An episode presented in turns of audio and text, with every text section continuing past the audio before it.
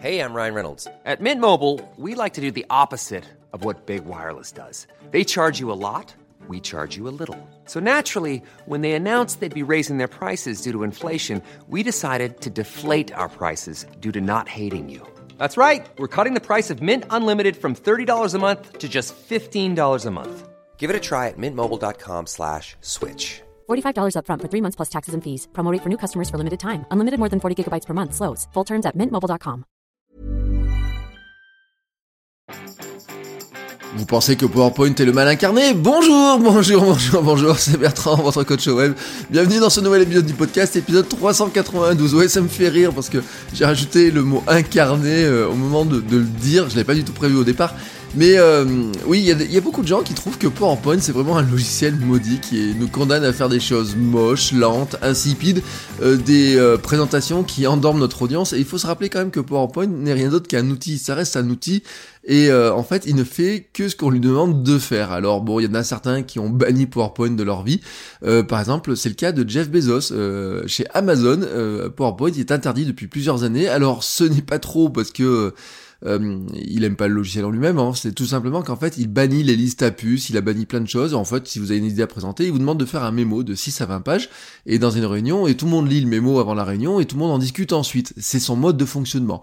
Mais c'est vrai que PowerPoint, pourquoi est-ce qu'on dit que PowerPoint c'est un logiciel quand même qui, euh, qui, peut, qui a des travers, et il y a eu beaucoup d'études qui ont été faites sur les, les problèmes de PowerPoint, c'est qu'en fait la plupart des gens ne savent pas utiliser PowerPoint. Euh, moi j'ai été confronté dans un nombre de fois incroyable incroyable et j'ai vu notamment des présentations et j'ai le souvenir et je l'ai montré, j'ai fait des photos à des étudiants, je l'ai montré une époque où quelqu'un qui est très connu dans son domaine, hein, vraiment un expert dans son domaine, fait une conférence un jour et nous propose des slides hein, d'un PowerPoint, fond vert, écrit en texte bleu dessus, mais des dizaines de lignes, enfin c'était vraiment, il y avait peut-être 20 lignes sur chaque slide, vous voyez, et c'était projeté sur euh, dans un grand euh, auditorium, hein, vraiment géant, et on essayait de lire ce truc-là, et tout le monde essayait de le lire, et qu'est-ce qui se passe dans ce cadre-là? Bah, En fait, vous ne l'écoutez plus.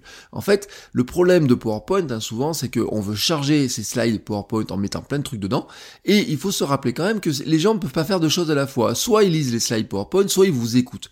Et c'est là où, en fait, le vrai problème de PowerPoint, c'est qu'on ne sait pas l'utiliser. Alors, si vous avez besoin de créer des présentations plus percutantes, je vous propose aujourd'hui le livre euh, qui s'appelle Free Your Pitch. Euh, Free Your Pitch n'est pas un livre sur euh, PowerPoint en lui-même, ni sur Keynote, Si vous êtes sur Mac.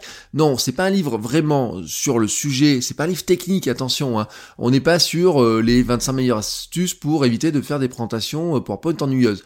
Il y a quelques éléments, hein, des points, vous savez, euh, adieu les, polices de taille 9, etc. Il y a des techniques hein, de dire euh, on met pas trop de texte, on ne surcharge pas, on écrit en police 30, etc. Il y a des quelques techniques comme ça, mais l'essentiel n'est pas ça. L'essentiel en fait, c'est comment on prend une méthode, vraiment une méthode hein, structurée pour arriver à créer des présentations percutantes. Euh, on va s'appuyer cette méthode-là en trois axes. Le premier, c'est le storytelling, hein, c'est comment finalement euh, une présentation qui est impactante, elle doit raconter une histoire aux gens. Et donc en fait, il y a un rythme dans l'histoire qui doit être mis dans la présentation, euh, comme on raconte une histoire. Hein, quand on fait une histoire dans un podcast, dans une vidéo YouTube, dans un billet de blog, etc. On met de la structure. Alors bien sûr, je parle même pas d'un roman ou d'un film. Hein, on met de la structure avec un démarrage. À un moment donné, il y a des moments plus lents, il y a des accélérations, il y a une fin, etc. Euh, on va mettre des appels à l'action parce qu'on attend que les gens fassent des choses, etc. Et ben, quand vous faites un PowerPoint, une présentation en général, euh, vous devez penser exactement la même chose. C'est-à-dire, vous devez penser à une structuration et euh, notamment comment vous êtes capable de raconter une histoire qui va accrocher votre audience. Alors des fois, bah, sur des présentations, ça peut être très court, hein, mais vraiment très très court. Hein, des présentations de pitch d'entreprise, bah, où des fois vous pouvez avoir 2, 3, 4, 5, 10 minutes pour le faire. Des fois, ça peut être des choses plus longues. bien entendu, bah, vous allez raconter l'histoire différemment. La deuxième chose, c'est le design, comment vous allez finalement mettre euh, l'outil que vous avez entre les mains finalement à votre service, c'est-à-dire que vous n'êtes pas obligé de rester dans un truc qui s'appelle euh, un titre et des listes à puces, comment vous pouvez mettre de l'image, comment vous pouvez des fois utiliser qu'un seul mot.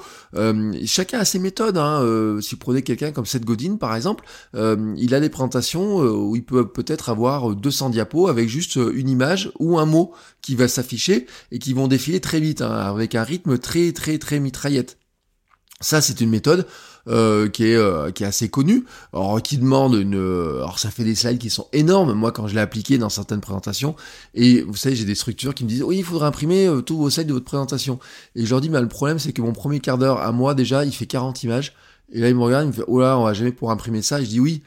Donc il l'imprime pas. Donc qu'est-ce qu'on fait? On envoie le support, euh, j'envoie le support à la structure, qui l'imprime et qui le donne aux gens. Et puis à la fin de la présentation, qu'est-ce qui se passe? Les gens ils me disent bah en fait, on préfère, la version que vous avez projetée que la version qu'on a imprimée. Je dis oui, bah c'est logique. La version que j'ai projetée, elle est faite pour être projetée. La version qu'on a imprimée, elle est faite pour imprimer.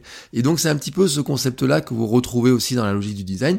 C'est que si finalement vous devez faire des PowerPoint euh, ou des keynotes euh, qui soient euh, impactantes hein, vraiment quand vous allez parler, bah, vous allez hein, y mettre du design dedans, mais vous n'allez pas oublier aussi une chose, c'est que quelque part, c'est pas votre PowerPoint doit pas tout attirer l'œil. Vous voyez, il y a des moments donnés où vous devez, quand vous racontez les choses, etc.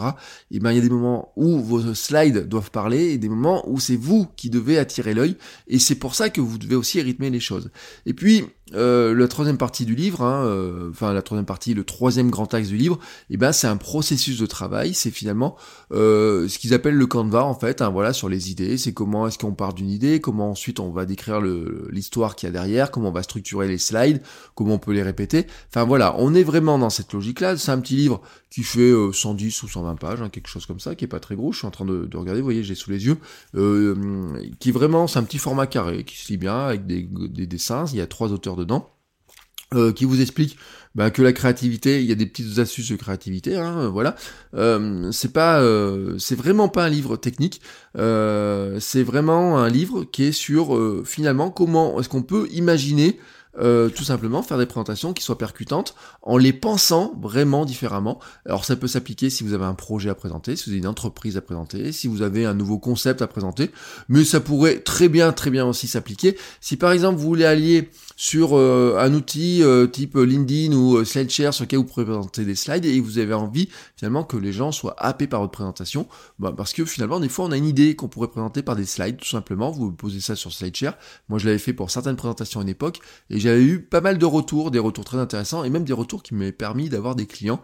Donc c'est un outil aussi qu'il ne faut pas négliger à condition de mettre dessus des slides qui soient pertinentes, percutantes et très intéressantes. Mais attention dans ce cas-là, concevez-les vraiment en vous disant que les gens vont les consulter sur SlideShare et donc les faire défiler par eux-mêmes et que les slides doivent se suffire elles-mêmes parce que là ils vous entendent pas c'est différent que si vous faisiez des slides qui vous mettiez sur l'écran et que vous parliez en même temps dans un micro que ça fasse une vidéo sur YouTube. Voilà, ça fait partie aussi des logiques de conception qui sont un petit peu différentes. Le livre vous expliquera comment structurer ça, comment y réfléchir un petit peu différemment, et c'est en ça que je trouve très intéressant. Comme d'habitude, je vous mets un lien dans les notes de l'épisode, hein. c'est un lien, je vous le dis, qui est affilié, vous cliquez dessus, ça vous envoie sur Amazon, vous achetez ça, ça vous coûte rien de plus de l'acheter chez Amazon, mais moi ça me rapporte quelques centimes, et au final, ça finance le podcast et tout ce qui va autour. Voilà, sur ce, je vous souhaite à tous une très très très belle journée, et je vous dis à demain pour un nouvel épisode. Ciao ciao les créateurs